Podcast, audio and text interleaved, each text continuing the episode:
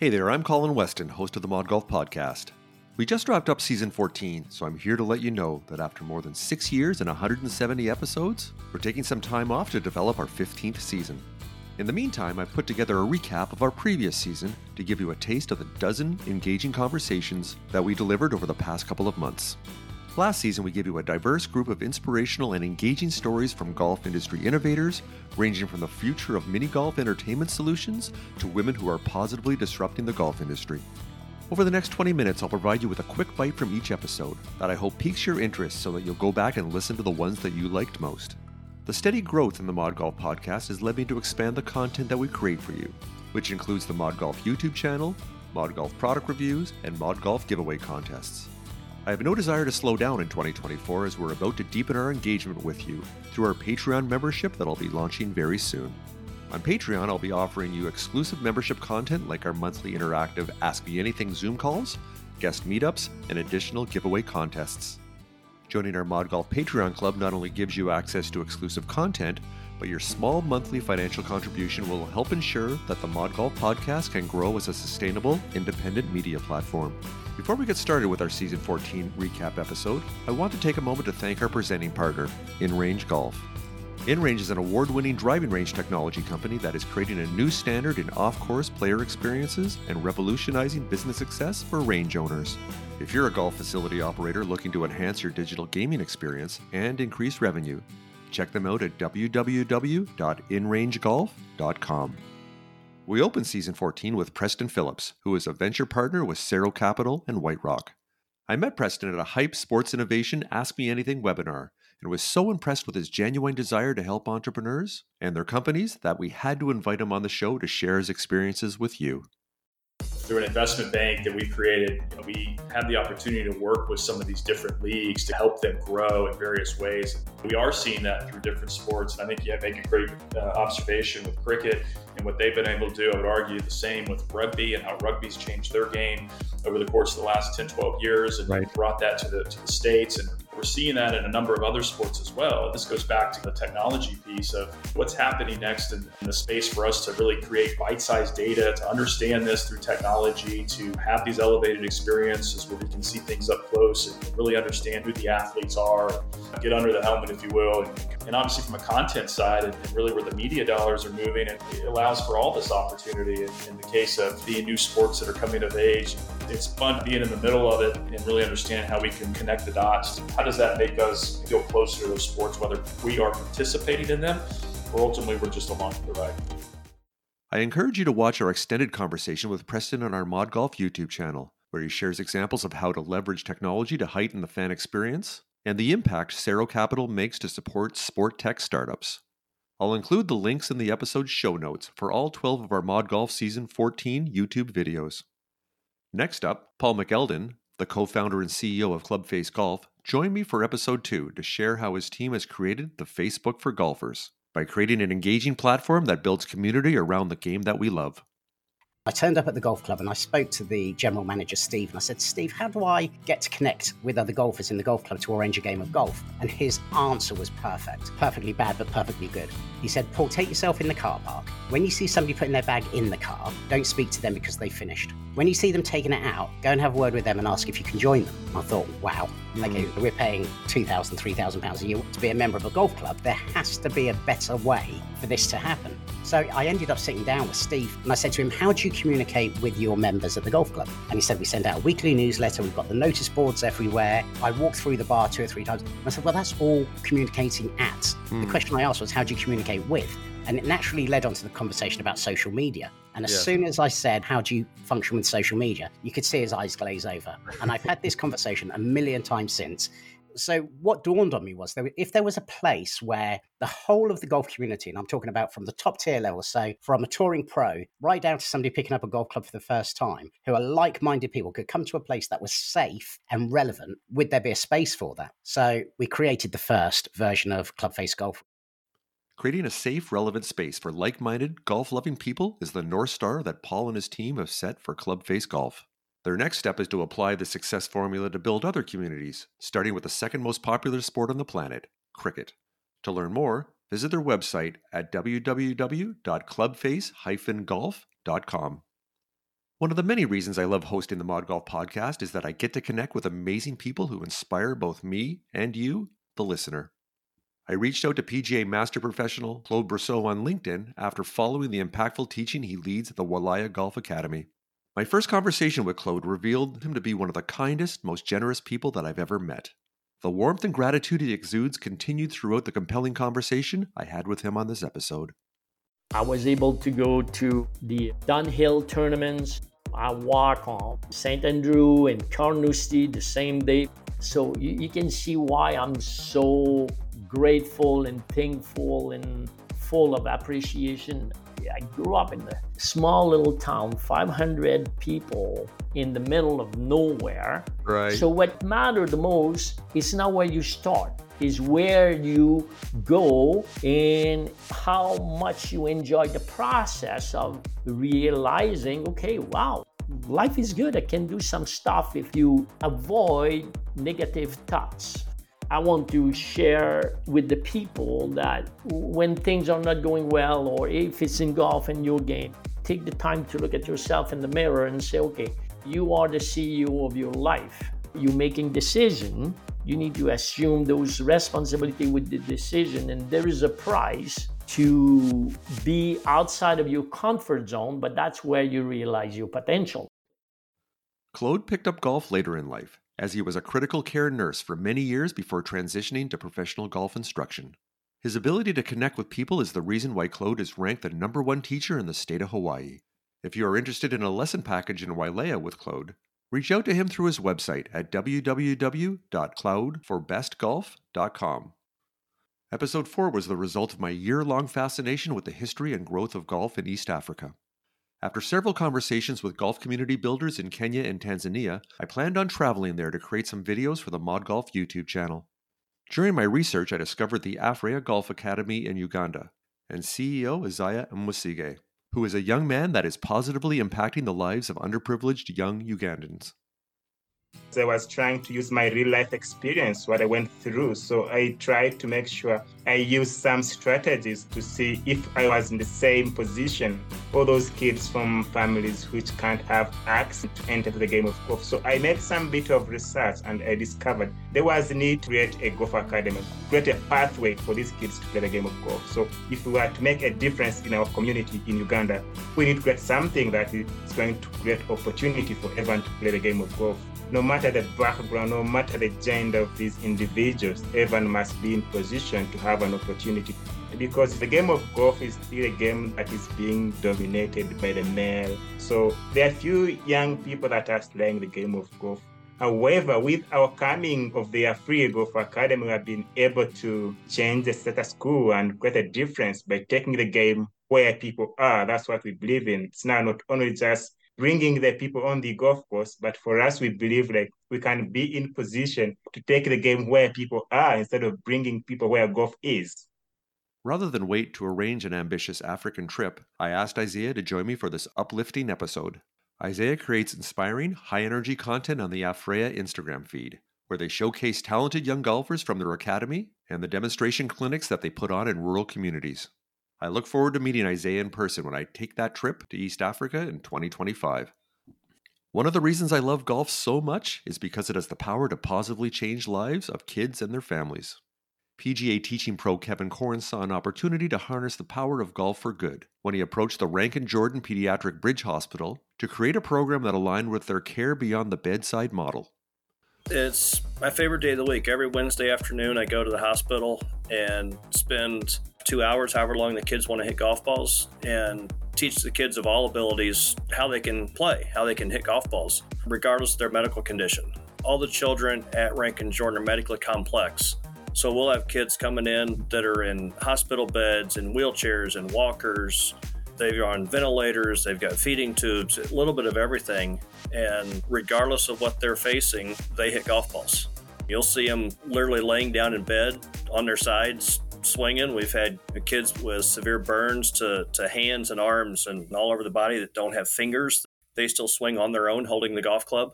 It's a very, very powerful afternoon, and you know, no better way to spend a day off than, than there with the kids hitting golf balls and teaching them and helping them get better through golf. Without fail, every Wednesday afternoon, Kevin meets with children dealing with complex medical conditions to create a fun golf experience that helps them heal, learn, and grow. Kevin Korn has no desire to start another golf program beyond Rankin-Jordan in Saint Louis, but he has created a template that can be replicated at the over three hundred pediatric hospitals across North America. If you are connected to a pediatric hospital and would like to explore how to implement a similar golf program, reach out as I will happily introduce you to Kevin. Episode six reunites me with one of the first friends I made in the golf industry almost ten years ago. Daniel Tucker was a golf podcaster before podcasting was even a thing. For over a quarter century, every Saturday from her studio in Honolulu, Danielle's Golf Club radio show has showcased golf industry innovators that reside in her island backyard and from around the world. I had the opportunity to learn the life story from one of golf media's original storytellers who is still going strong. I'm not sure that I discovered, but I let out the part of me that loves to communicate with people. The part of me that likes to talk with people and learn stuff about people, places, things, what they do, and incorporate some of the wisdom that they have that I may not have even thought of. And that's the beauty of the minds coming together. And in radio, it is minds working with minds. There's no physical interaction. There's no I see you, you see me, and there's triggers. There's things that happen that are just kismet.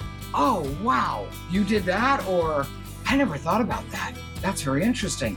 Isn't that the beauty of the whole game? I mean, you never know what you're going to come across on a golf course with the people, and you find out things about yourself too in the game of golf. Like, God, give yourself a break. Danielle is a dedicated broadcast professional who makes a point of not taking golf too seriously when she's not doing so great on the golf course.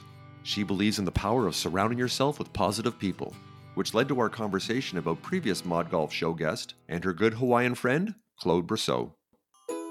We are now going to take a short break to hear about our episode presenting partner, InRange. So, what is InRange? Well, InRange is a radar-based ball tracking company that enhances the driving range experience by offering the most engaging gameplay and precise ball tracking on the market. InRange is the only driving range tracking business that truly offers something for every type of visitor. They have unparalleled practice software, which includes the world's first and only practice handicap, as well as golf games and courses for the more social player. They are also the only software in the world that offers a bay versus bay link-up feature, meaning large groups can play against one another in teams right across the entire venue. To learn more about them, check out w w w dot in range golf dot com. My episode seven guest loves to give away as much for free as he possibly can to build early trust in a customer relationship. Known as the golf entrepreneur, Gary Guerrero Junior, founder and C E O of Lagshot Golf and Scratch Golf Academy, joins me to share his give-first entrepreneurial mindset and growth strategy that has fueled two successful, scalable golf businesses. I see so many people, they hold back from their best stuff in the beginning. One of my philosophies is I want people to give as much away for free as they can on the front end. The more you give away for free, the more you're gonna get on the back end as far as currency. When we coach our coaches to go out and do marketing, or we coach people to increase their sales, I watch people so much where they, they hold back their best stuff. This is closely guarded secret, and you gotta pay me this if you want it. Now that's one approach. Or I could say, hey, here's that secret, man. I got more where that comes from. And you're like, wow, this guy's amazing. And then here, here's another secret. Here's another secret and another secret. What happens is I'm building an indebtedness from you to me. Man, I, that Gary is so good. He's always helping me out. I just want to do something for him. Now when I say, hey, do you want to buy my thing? Yes, yes, I do. I want to give you money because you've been helping me so much. And then the next thing I offer, they go, yeah, I want that too. Yeah, I want that. Oh, wow. And it's good because I give my best stuff up front. I'm not holding back, whether it's free or in the courses. If I do a course, I give it all out. And then let's go figure out a different angle to teach them how to do something else. I don't need to hold back. I, I see people hold back too much. You need to give all you can up front and put your best foot forward. Gary Guerrero Junior has built several successful golf businesses on the foundation of his marketing acumen. His simple and effective formula is to put all your energy into a product until it scales beyond your imagination, then leverage those learnings and that audience to create the next venture. Next up, whether you call it miniature golf, mini golf, putt-putt, or crazy golf, chances are that you've played at least once in your life. Scott Lundmark, president of Adventure Golf and Sports, joins us to share stories from their company's thirty-plus year history of designing, building, and operating fun putting courses that are enjoyed by millions of people. Our business is booming right now. So I've been with the company now for sixteen years. But even before then, I would hear my father talk about potential clients saying, well, I don't know if I want miniature golf at my family entertainment center because it's kind of going out of style. And miniature golf is one of those activities or, or attractions that will never go out of style. And in fact, has grown pretty consistently through the years. But in recent years, with the entree of the Puttshacks out in the world and the Puttery and these craft breweries starting up, there's been a ton of money pouring into the marketplace for miniature golf. Part of the reason is it's attractive to all ages, from a child seven years old plus or minus on up to grandma and grandpa. From a business perspective, it's great throughput, low operating costs, low maintenance costs. And so I can tell you it, it's growing and it continues to grow and is even popular for the cool, hip, date night people out there. So um, yeah. Go figure. The mini golf business is booming right now, and there are over forty-four hundred courses across the U S. Combined with the addition of Puttshack, Pop Stroke, and the Puttery, there has been a flood of money pouring into the marketplace for miniature golf. Part of the reason is because it's attractive to all ages, from six-year-old children all the way up to great-grandparents. Next on episode nine, I sit down with My Golf Spy founder Adam Beach as he shares the motivation for creating the world's most extensive golf reviews. That puts the golf customer first, ahead of the golf equipment manufacturers. I had gotten sick and I was in bed for a few years, and I was getting tired of being in bed, thinking around what I wanted to do.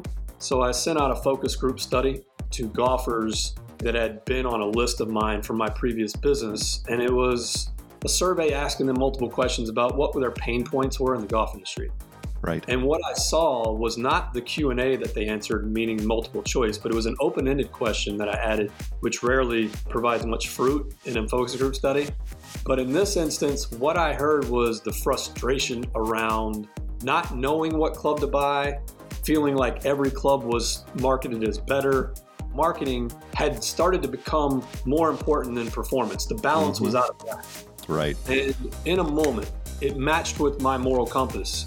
My grandmother taught uh, learning disabled children her whole life, and I was around them my whole life, and I didn't like people being taken advantage of.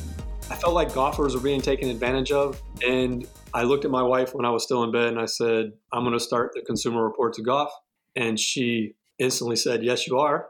Got my ass right out of bed and got to work.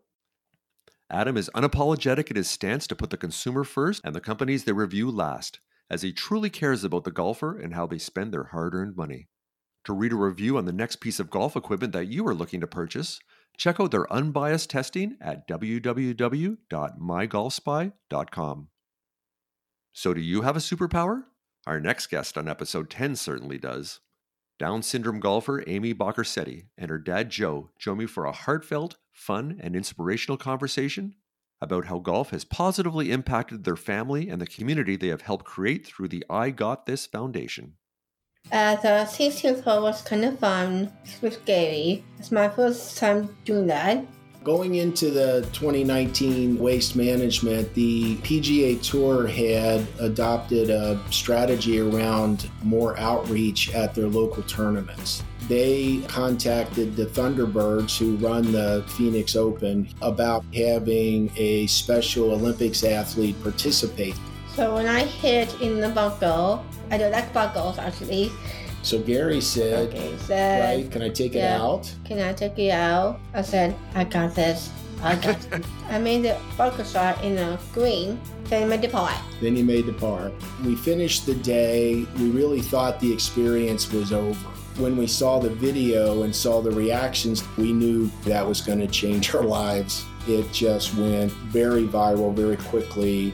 And it really became part of the movement, the ability to teach others with disabilities to play golf. Amy became a role model for what you might be able to do in the golfing community with an intellectual disability.